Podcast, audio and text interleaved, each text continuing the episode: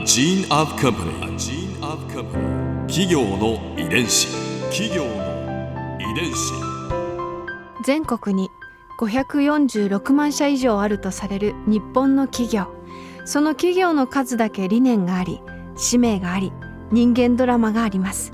この番組ではさまざまな企業のトップや社員の方にお話を伺いながら成長する企業の DNA を解明していきます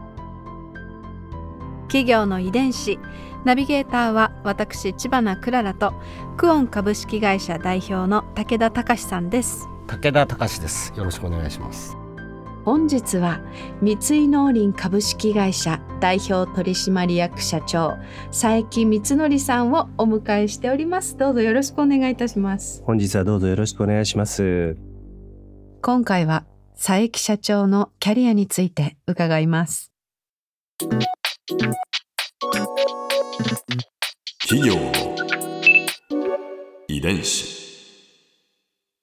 佐伯社長は1994年に三井物産株式会社にご入社されて物産フードマテリアル株式会社代表取締役社長を経て2020年に三井農林株式会社の代表取締役社長に就任されました。なんかこう商社のキャリアってすごく憧れるんですけど、なんかだって世界中を飛び回ってそうですよ。すごいなんかバリバリお仕事されてるイメージがやっぱりあるし、なんかこう三井物産時代のそのキャリアの中でこういろんなことがあったと思うんですけれどでもその中で特にその三井のその DNA を感じるうん。出来事だったり、こう印象的なエピソードだったりってありますか？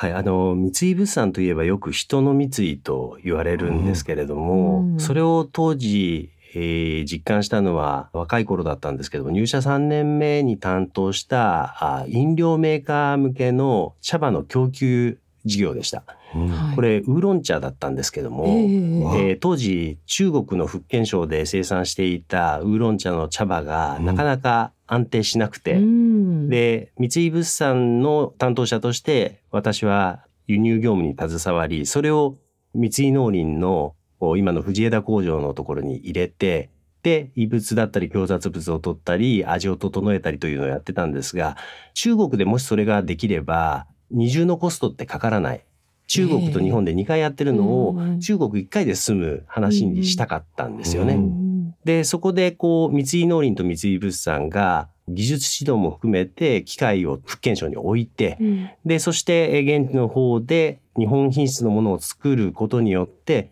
コストを下げながら品質を安定させて、で、うん。お客様、大手飲料メーカーの方に喜んでいただき、うん。その結果、最終製品が売れるといういい連鎖が最終的につながりまして、うん。で、非常にその過程の中では、やっぱり人と人とをつなぐ仕事っていいなと、改めて、やっぱり人の三井と言われるところにいて、勉強になったし、いい DNA を感じることができたんじゃないかなというふうに当時思いました。うん。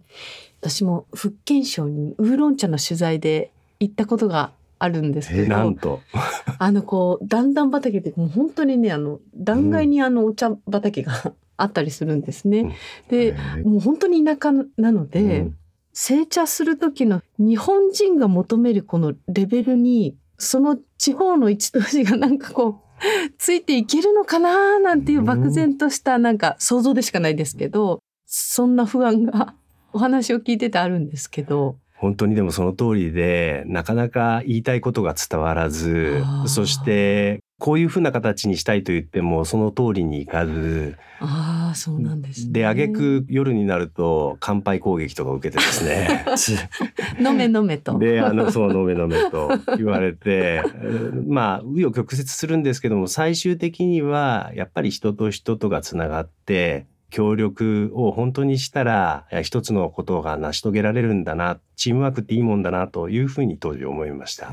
えー、なんかすごい素敵なご経験ですよね。企業の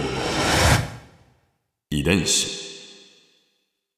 そして2020年三井農林の社長に就任されたのですが前社長から引き継がれた思い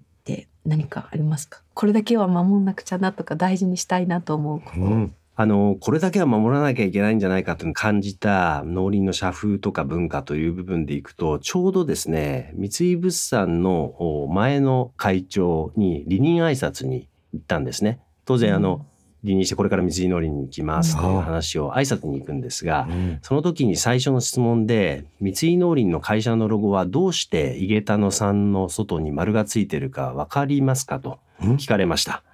うん。で、うん会長を前にして、一つ目の質問から答えられなくても、かなりしどろもどろになっちゃったんですけども、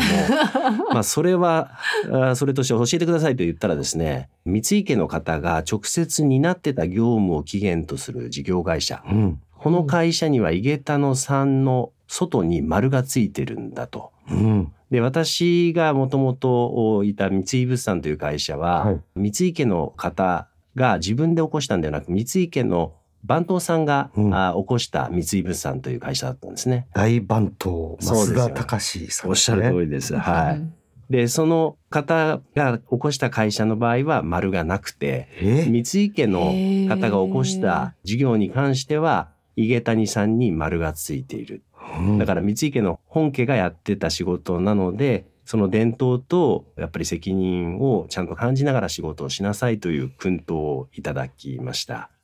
はあ、企業の遺伝子マニアの武田さん、これはしびれるやつしびれますね。まあそんなこともあって、すごいやりとりですね。はい。あのなのでやっぱり創業当時からやっぱりすごく変わらない今みたいな歴史の重みなのかを感じながら消費者の安心安全とかうん。それから美味しい商品を届けるみたいなそれから丁寧に仕事をやんなさいよという姿勢みたいなものというのはやっぱり社風として誇るべきなのでこれをやっぱり守っていかなきゃいけないなというふうに思いました。ただ同時にやっぱり新種の精神というのは昔から三井に根付いているものなのでかつて紅茶を楽しむ習慣を根付かせたことを実現できたように日本の食文化とか日本の食文化に新しい風を吹かせられるようにこれからもやっぱり時代の変化に合わせて革新的なやっぱり政策あのポリシーを打ち出していかないといけないなというふうに思っています。本家からこう脈々と受け継ぐきっと何かがあるんでしょうね。それはプレッシャーにもなりますか？そうですね。プレッシャーにもなりますけれども、ただやっぱり社員たちみんなと話をしていても、やっぱり三井系の企業に勤めていることのプライドだったり、うんそれから伝統というのを連綿と続けていかなきゃいけないなという思いは、濃淡はあるかもしれませんけれども、非常にみんな持ってるなというのはよく感じます。かっこいい。すごいですね、なんかね。ここで Clara's Viewpoint 今回印象に残ったのは三井といえば人の三井という社長のお話です人の三井という会社の一つのそのこれも DNA みたいなものですよねそれを社長が中国で感じられたというご経験がとっても印象的でしたやっぱり違う文化ですしところ変われば人も変わりますし何か一つの問題を課題を解決するのにもいろんな壁があったんだと思うんですよね。コミュニケーションの取り方一つとっても全然違うでしょうしなんか社長はなんかねさらりと優しくお話しくださったけれどきっといろいろあったんだろうなってなんかすごくこう濃いご経験をされてそこでなんか本当に100年企業の DNA を肌で感じになったのかなと思いました。企業遺伝子